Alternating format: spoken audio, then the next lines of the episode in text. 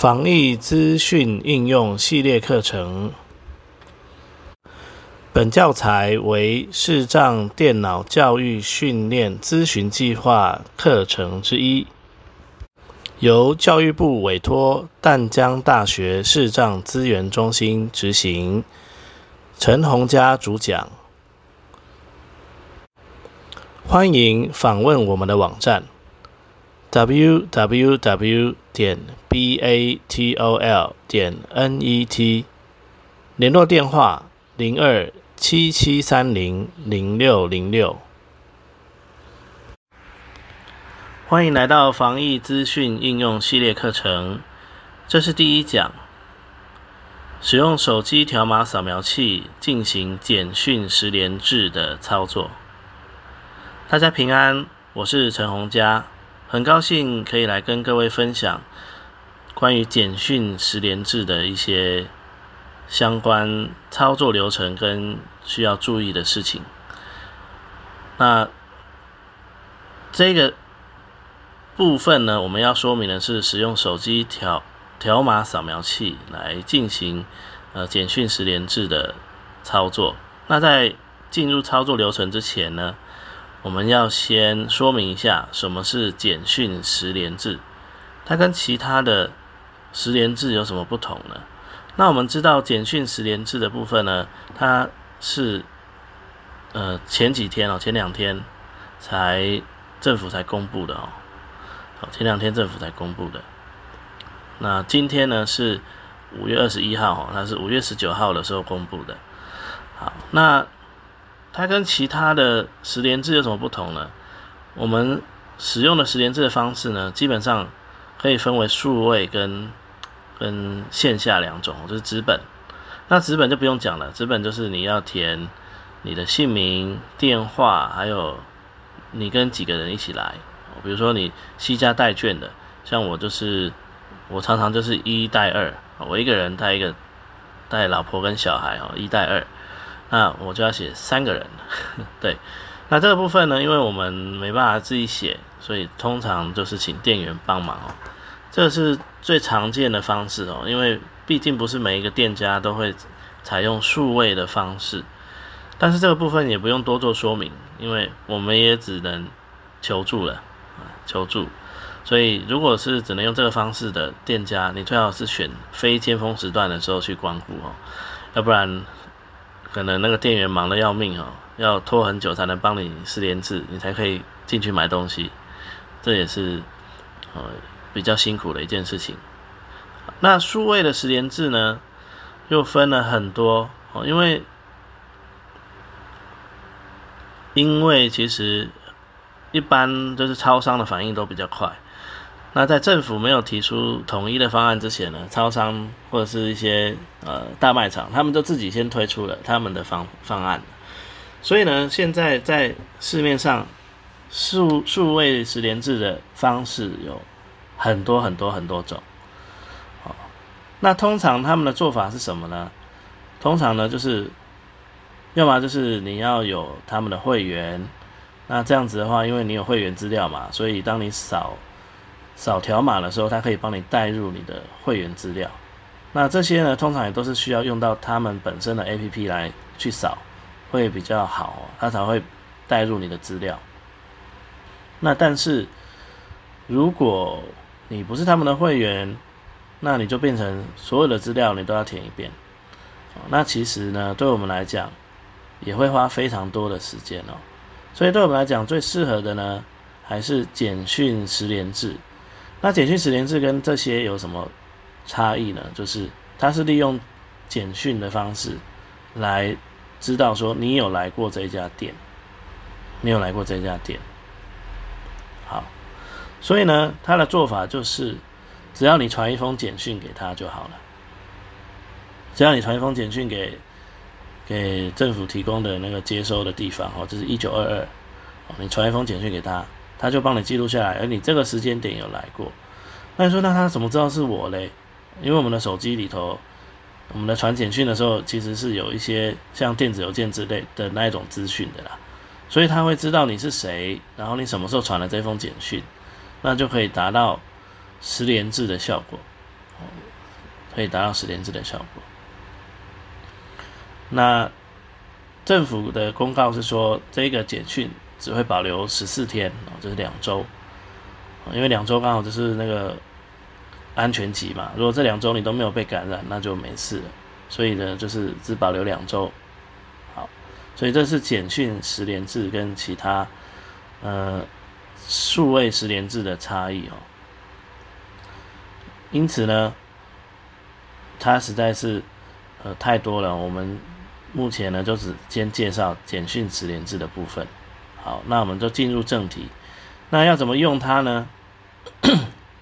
其实呢，在我们呃到了店家之后，如果他有提供简讯十连制的话，他在他的店门口或者是在他的呃刚进门的地方会有放一些条码，其中的一个条码就是简讯十连制，所以。嗯，如果说你是去了那个店家之后呢，你就要先去找这个简讯十连制的条码，好，然后呢，再来就是开启你的条码扫描器。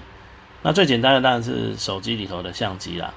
如果你的手机是 iPhone，那就一定没问题哦。iPhone 像我用的是六 S Plus，那系统可能要更新一下哦，最好是更新到最新的作业系统。因为我也忘记是从哪个版本开始才有这个条码扫描器可以用，那它是内建在相机里面，不知道不晓得是十三呢还是十四，所以如果你不确定的话呢，干脆更新好了，反正呢连六 S Plus 用起来，更新了以后用起来手机都还蛮顺的哦，所以可以不用担心哦。那三星的手机的话，也是有提供条码扫描器。那在网络上看到一些资讯哦，应该是大部分新的手机的相机本身就内建条码扫描器，但是呢，因为每一家手机的呃设计不同哦，它的扫完条码之后的流程可能会有一点不一样，所以我就以我自己有在用的这两支来做说明。哦，那我先讲相机的部分。那不管是苹果还是还是我的三星手机哦，都一样。我只要对准了那个条码之后呢，苹果呢会在荧幕的顶端显示通知。哦，那你只要去摸到那个通知，点两下，它就会带入简讯传送的资讯。而且是直接开启你的讯息应用程式。好，那我们就可以直接点传送，就可以把这个资讯传送给一九二二，就达到简讯十连制的效果。那三星的手机也是一样哈，你对准了你的条码扫描器呃条码之后，你的相机的比较靠近底部的地方呢，也会有一个通知，然后我们一样去摸到那个通知，点进去，它会开启你预设的讯息应用程式，然后呢，再来呢就是。传送，哦，直接把讯息传送出去，哦，这个操作是一样的。好，那这个是相机的部分。那其他的厂商的相机的呈现方式，因为我没有，所以就没有办法做说明。但是流程呢，应该是差不多的。哦，流程应该是差不多的。但是如果你担心的话呢，你也可以在网络上直接搜寻，呃，条码扫描器。现在有号称专为十连制设计的条码扫描器。哦，所以你可以直接去搜寻，然后去安装，安装来使用，应该是不会有问题哈。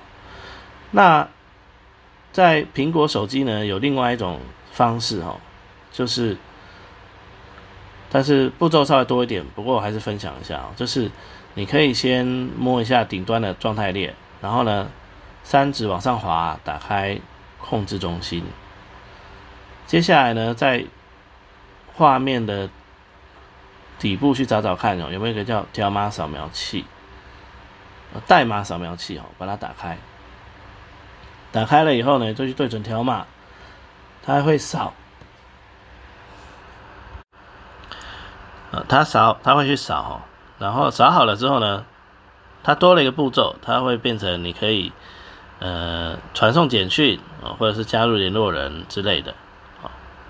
那我们当然是要选传送讯息喽。哦，传传传送讯息，点进去之后呢，再选传送，这样就好了。好，这个是苹果的，它内建有个代码扫描器哦，可以用。那如果说你在控制中心没找到怎么办呢？就是请你从设定点进去之后呢，找到控制中心，点进去，然后呢去找到呃更多这服务里面呢，它里面就会有一个代码扫描器。代码扫描器它会有个叫做呃插入代码扫描器的按钮哦，你要去点那个。如果你是点它的代码扫描器这个名称是没有用的，哦你要点它。前面的那个插入代码扫描器的按钮，那它就可以把这个功能新增到你的控制中心去。那这样子的话呢，如果你是刚新增的，应该会放在最后一个控制中心项目里头。那你就稍微去熟悉一下它的位置，这样就好了。好所以这个是苹果的代码扫描器的部分。哦，那因为这些都是内建的哦，所以我就有做一些说明。那如果你是用坊间的，代码扫描器，它的流程呢也是类似。我之前我自己有下载了一个，来来使用哈。它是安卓版本的，那名字呢叫做免费 QR Code 十连制扫描器。哦，这是我找到的一个扫描器哦。那它的使用方式呢跟代码扫描器很像哦，就是你去。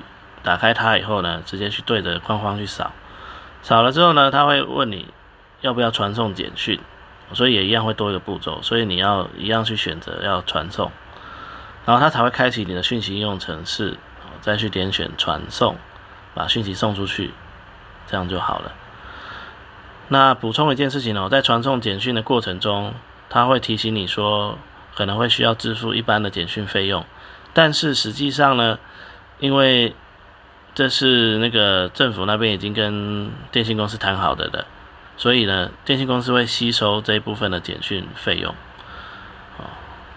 所以我们是不用付费的，这是我刚刚想到的一个补充的部分。OK，那以上呢就是使用条码扫描器或者是相机来进行简讯十连制的一个方式，跟各位分享。